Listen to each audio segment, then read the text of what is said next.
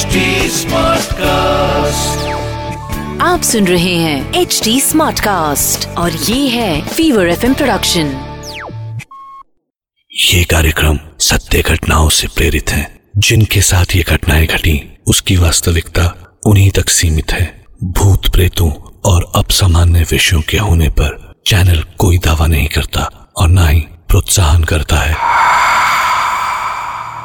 अगर हम इस दुनिया में न होते तो क्या इस दुनिया के होने पर यकीन भी कर पाते?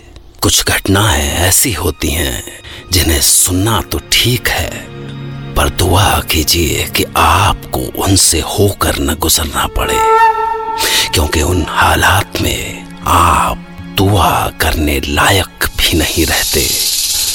मैं डॉक्टर नागर पेशे से मनोवैज्ञानिक और पैशन से ह्यूमन माइंड का फ़ैन आपके पास लेकर आता हूँ। मुझसे मिले कुछ लोगों की आप बीती कुछ घटनाएँ, जिन्हें सुनकर आप सोचने पर मजबूर हो जाते हैं।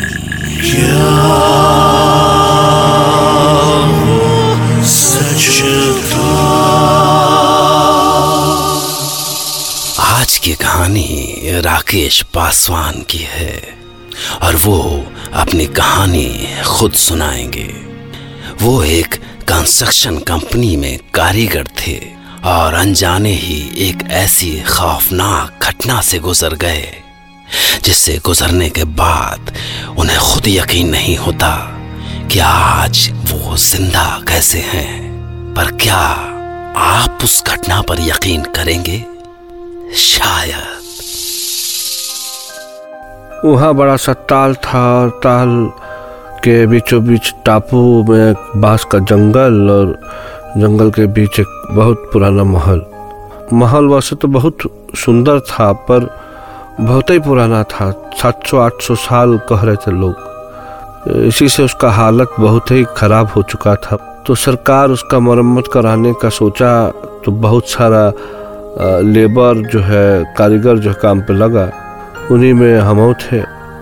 हम और हमारा औरत सुमन और हमारा एक डेढ़ साल का बच्चा, सूरज। हम दोनों लोग जो हैं, हम और हमारी पत्नी, वो पूरा दिन भर काम करते सब। सूरज जो है, वो हमारी पत्नी के कमर से बंधा रहता था। दिन भर काम वाम सब खत्म वतम करके माहौल के एक छोटा सा कोने में कमरा बचा था, वहीं पे हम खा पी के सो जाते थे। कुछ दिन तो सब ठीक ठाक रहा। पर फिर एक दिन रात में बहुत अजीब अजीब आवाज़ सुनाई देने लगा।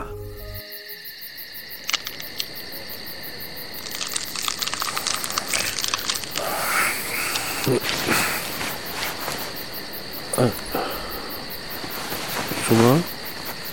ए सुमन। ए हो सुमन। सो गई था अभी तो आँख लगा था।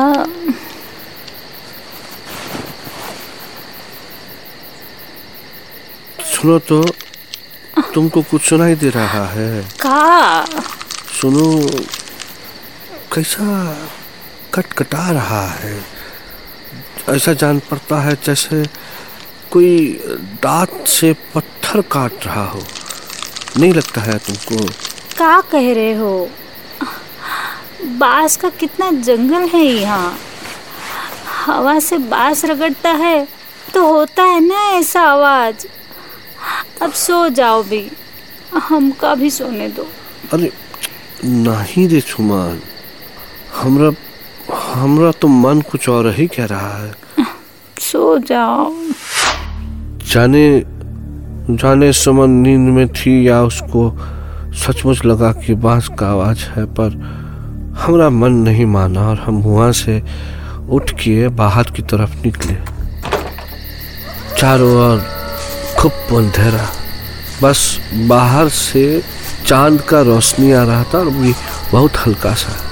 उस वक्त हमरा पास के जंगल में जाने का हिम्मत नहीं पड़ा। तो हम मोहली में इधर उधर जाके देखे।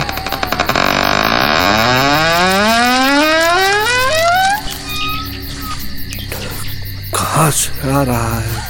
ससुर करना थी आवाज़ समझ नहीं आ बुझा नहीं रहा। कोनो आदमी कोनो जानवर कुछ नज़र भी नहीं आ रहा है। पर अंधेरा के अलावा वहाँ कुछ नहीं दिखा। तो हम वापस लौटने लगे कि तभी अचानक एक जगह पे हमको लगा कि वो आवाज़ जो कटकटाने वाला जो आवाज़ है, वो तेज हो गया, बढ़ गया। तो हम रुके।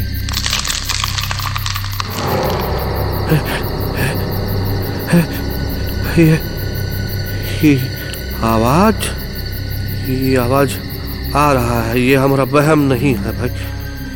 ये, यहीं से ज़्यादा आ रहा है। ऐसा लगा जैसे कि आवाज़ जो है वो हमारे पैर के नीचे से आ रहा है। एक दिन नहीं, उसके बाद से तो रोज ही ऐसा होता रहा। फिर एक दिन हम ये एकदम निश्चय किए कि भाई हम इंजीनियर साहब से एक बारे में बात करेंगे, पूछेंगे उनसे। तो हम पूछे। इंजीनियर साहब आपसे कुछ पूछना था। यहाँ नीचे कोनो तहखाना है का? क्यों? तुम्हें ऐसा लगा क्या? वो रात को कुछ आवाज़ सुनाई देता है नीचे से तो। तुम्हारा मतलब नीचे कोई रहता भी है? हाँ साहब हमको तो लगा कि अरे परेशान मत हो मैं देख लूँगा। पहले इसमें बेसमेंट तो होते ही हैं। यहाँ भी ज़रूर होगा। साहब जैसा बोले थे उतर खाना ढूँढने का कोशिश किए तो उनको एक चोर दरवाज़ा मिला।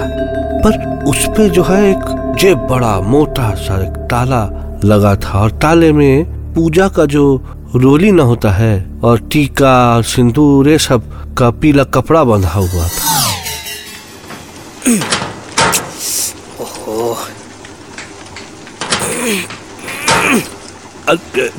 साहब अरे क्या हो गया? साहब रुकिए। हमको ये ठीक नहीं जान पड़ता है साहब। कोई तो हमको लगता है इस ताले में जो है मंतर मंतर मारा है हम कह रहे हैं साहब। तो? तो साहब ऐसा चीज़ खोलना नहीं चाहिए। कुछ गड़बड़ हो गया तो मतलब क्या गड़बड़ होगा? अरे भानु विलास। जी साहब। आ रही है ना तुम्हारे पास? ताला काटो। अब साहब हम तो कह रहे हैं मान जाइए साहब हमारी बात ये ताला मत तोड़िए। अरे कुछ नहीं होगा। साहब नहीं माने और जब ताला कट के गिरा और हम दरवाज़ा खोले ही थे कि अंदर से ऐसा ठंडा हवा आया। मानो जैसे हम एकदम पहाड़ के चोटी पे खड़े हैं और हवा जो है हमारा शरीर को चीरता हुआ निकल जा रहा है। कितना ठंडा है। दो मिनट में जम जाए इंसान। चलो अंदर देखते ऐसा है क्या? अंदर घुसे तो जाला ही जाला और धूल ही धूल था। कितना धूल है कितना धूल पर एक बात बहुत अजीब था। हमको किसी का सांस लेने का आवाज़ साफ़ सुनाई दे रहा था वहाँ। और जैसे ही हम पलटे अचानक ज़ोर से दरवाज़ा हिला। ऐसा लगा जैसे कोई कोई था वहाँ जो दरवाजे से टकरा के बाहर की तरफ़ ज़ोर से निकल के भाग गया। ये क्या था? कुछ समझ में नहीं आ रहा साहब। कोई जानवर रहा होगा। जानवर? इतना बड़ा और किसी को दिखा भी नहीं। कुछ और होगा साहब। जनावर होता साहब तो फिर बरसों से बंद तहखाने में ज़िंदा कैसे रहता साहब? अरे बकवास मत करो कुछ और होगा।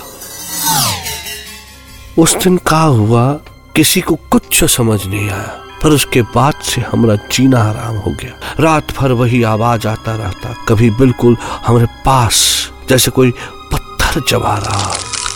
नहीं नहीं शायद किसी का हड्डी चबा रहा। जैसे लकड़ बग्घा चबाता है। हम सुबह किसी को बताते तो कोई हमारी बात नहीं मानता था। और फिर एक रोज आधी रात में अचानक किसी का चलने का आवाज़ से नींद खुला।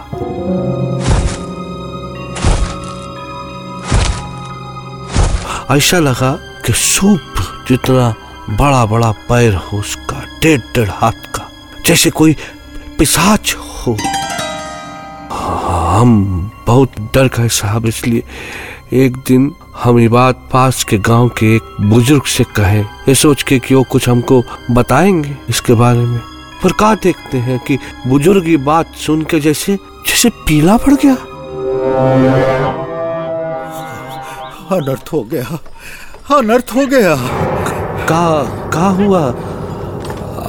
आप जानते हैं उसको? अरे वही है वही है ये।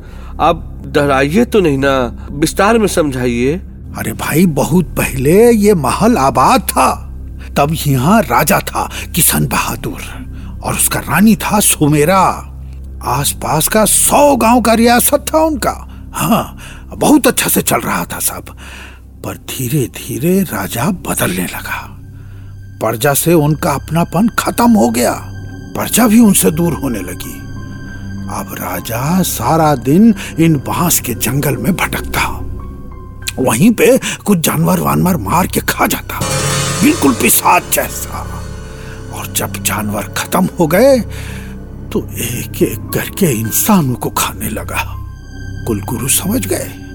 कि ये उनका राजा नहीं है। किशन बहादुर के अंदर कोनो दूसरा ही आके बैठा है। पर उनके पास कोई चारा भी नहीं था। तो एक दिन जब सबने महल में जाना बंद कर दिया तो कुल गुरु रानी से जाकर बोले, महारानी, अब आप भी चलिए। ये हमारे राजा नहीं, पिशाच है। तड़प तड़प के मरने दीजिए इसे यहाँ। चलिए आप। नहीं, गुरुजी। हमारा धर्म कहता है कि ये जो भी है, जैसा भी है, हमारे राजा के शरीर में है। इसलिए हम इसे छोड़ के नहीं जा सकते। बस, फिर कुलगुरु भी महल छोड़ के चले गए। इसका बाद वहाँ वो पिशाच था और रानी। पर कुछ दिन बाद कुलगुरु से रहा नहीं गया और वो रानी का हाल लेने महल पहुँचे। पर वहाँ उन्होंने देखा कि चारों ओर खून ही खून फैला है और उसके बीच बैठा वो पिशाच रानी को खा रहा है। ये देख के कुलगुरु गुस्सा से कांपने लगे। नीच, तू हमारा राजा हो ही नहीं सकता। तू पक्का पिशाच ही। है जब सबने तुझे छोड़ दिया, तब रानी तेरे पास रही, क्योंकि वो समझती रही कि तू जो भी है राजा के शरीर में है। उस शरीर की पूजा करती रही वो। पर तू तू उन्हें भी खा गया। तेरी एक ही सजा है। जब तक ये दुनिया है, ये महल है, तू इस महल के तहखाने में बंद रहेगा और तू खाएगा। पर अपनी हड्डियों को, तेरी हड्डियाँ बढ़ती रहेंगी और तू उन्हें कुतरता रहेगा। हमेशा कुतरता रहेगा। ये श्राप है मेरा। उसका बाद कुलगुरु ने उस पिसाच को तहखाने में बंद करके ताले पे मंत्र मार दिया जिससे वो कभी तहखाने से बाहर ना निकल सके। हे भोलेनाथ हे प्रभु अनर्थ हो गया। वही ताला तो इंजीनियर साहब खोल दिए। तभी तो हमने कहा कि अनर्थ हो गया है अनर्थ हो गया। चले जाओ। ये जगह छोड़कर चले जाओ। अगर जान बचाना चाहते हो ना तो चले जाओ। जाओ। और हमने सुमन से वो जगह छोड़ने की बात की। हाँ सुमन हाँ। समझो हमारे बात को जीना है तो जाना पड़ेगा यहाँ से। का कह रहे हो तुम? नहीं जी हमरा जीना बड़ी बात नहीं है। हम यहाँ रहे तो हो सकता है वो हमें मार दे। या का पता, हम ज़िंदा भी रहे, पर सूरज अभी छोटा है। साल भर का मिला मिलाए काम छोड़ के चले गए। तो तो कहाँ रखेंगे? कहाँ खिलाएँगे उसको? उसके लिए दूध कहाँ से आएगा? नहीं नहीं, हम ये जगह छोड़ के नहीं जाएँगे, और तुमको भी कहीं नहीं जाने देंगे। बस। अगर हमरे रहने का कोनो ठिकाना होता तो हम दिन में काम करके रात को वहीं जाके सो जाते। पर कोई ठिकाना भी तो नहीं था। तो हमको और मजदूरों के साथ वहीं उसी जगह पे रुकना पड़ा। और जैसा डरता साहब वही होने लगा। अब वो पिशाच जो है वो आज़ाद हो चुका था, छूट चुका था। उसका दरवाज़ा, ताला सब टूट चुका था। और वो अपनी हर दिन बढ़ती हड्डी चबाने के शराब से छूट चुका था साहब। और फिर हर रात एक के बाद एक मजदूर गायब हो कुछ मजदूर तो काम छोड़ के भी चले गए, पर हम दुर्भाग्य वही रहे।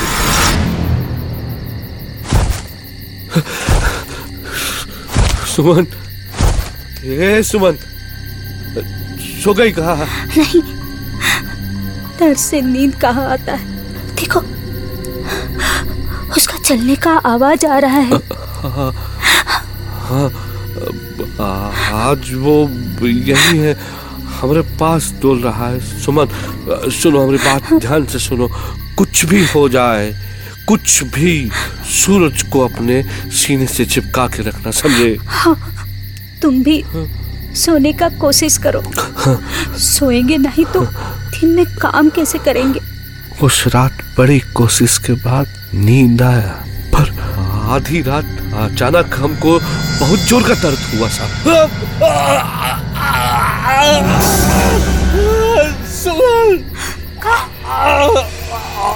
क्या हुआ? क्या हुआ? बताओ तो क्या हुआ है तुमको?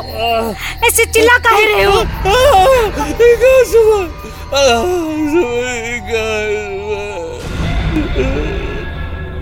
हुआ क्या था? ना हमको अंधेरे में पता चला ना हम समझ पाए। पर फिर फिर जब हम अपने पैर पे हाथ लगाए तो हमारे पैर पे खून था। वो वो पिशाच हमारा पैर खा लिया था, वो भी घुटनों तक। और फिर जब कई दिन बाद पैर का घाव भरा तो हम बैसाखी पे खिसटते हुए उस मनुष्य जगह से निकल गए। चलो सुमन, हम नहीं रुकेंगे यहाँ। चलो चलो यहाँ से। भूखे ही मरेंगे तो मर जाए। यहाँ रुके तो ज़िंदा खाएगा हमें वो। पर बस हम उस जगह से ही निकले। मुसीबत से नहीं निकल पाए। उस रात एक गाँव के बाहर ट्यूबवेल की कोठरी में डेरा डाले ही थे कि वहाँ भी शुरू हो गया सब रात सोते वक्त अचानक उसका आवाज़ से आँख खुला। कभी उसके चलने का आवाज़ तो कभी एकदम कानों के पास उसके सांसों का आवाज़। हम परेशान होके उठे और लगे उसको ढूँढने कि आज आज हम इसको देख कर कहा तू? सामने काहे नहीं आता? डरपोक कहीं का सामना कर। हम नहीं डरते तुझसे। नहीं डरते हम तुझसे। चुप करो। कहा कर रहे हो? चुप हो जाओ। मान जाओ हमारी बात। छोड़ो जान जाएगा हम सबका। बहुत से आज आज हम इसका सारा किस्सा खत्म कर देंगे। और और मर मर के नहीं जी सकते नहीं, नहीं। कहा छिपा है। निकल बाहर। दिखा, दिखा। दिखाओ तुझ में कितनी ताकत है। का काटा तोरे दिखाओ। हम गुस्सा से फट पड़े उरोस ऐसा गुस्सा था कि आज दिख जाए तो या तो वो नहीं या हम नहीं। सामने कह नहीं आता डर गया का आज सामने। हमको लगा कि इस सारा बस, हमारा डर था। डर खत्म तो ऊ भी खत्म। हम जानते थे कि वो हमारे सामने नहीं आ सकता।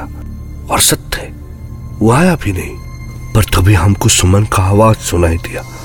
सुनते हो जी बचाइए हमको। हम सुमन की ओर भागे खेतों की तरफ़। सुमन! अच्छा सुनते हो सुमन! बचाए लो हमको। सुमन! सुमन! बचाए लो का का का हुआ सुमन?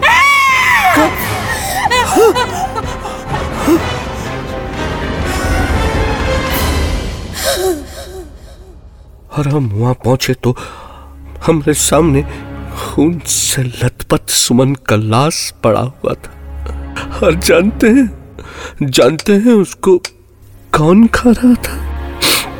उसको हमारा डेढ़ साल का बच्चा सूरज खा रहा था। चारों ओर खून ही खून फैला था और उसके बीच में बैठा हमारा छोटा सा सूरज। चबा रहा था अपनी माँ का हड्डी।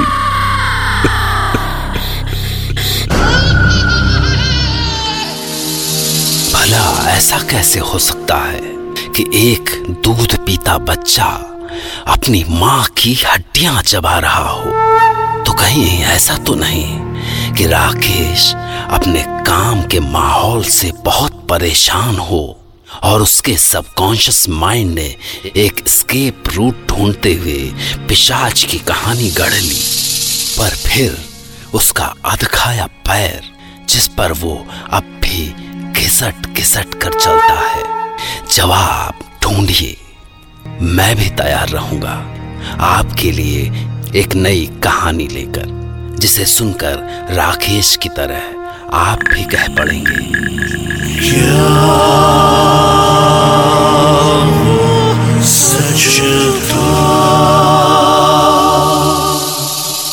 और एक आखिरी बात शायद आप भी रात को अकेले तो नहीं सोते तो फिर कौन सोता है आपके साथ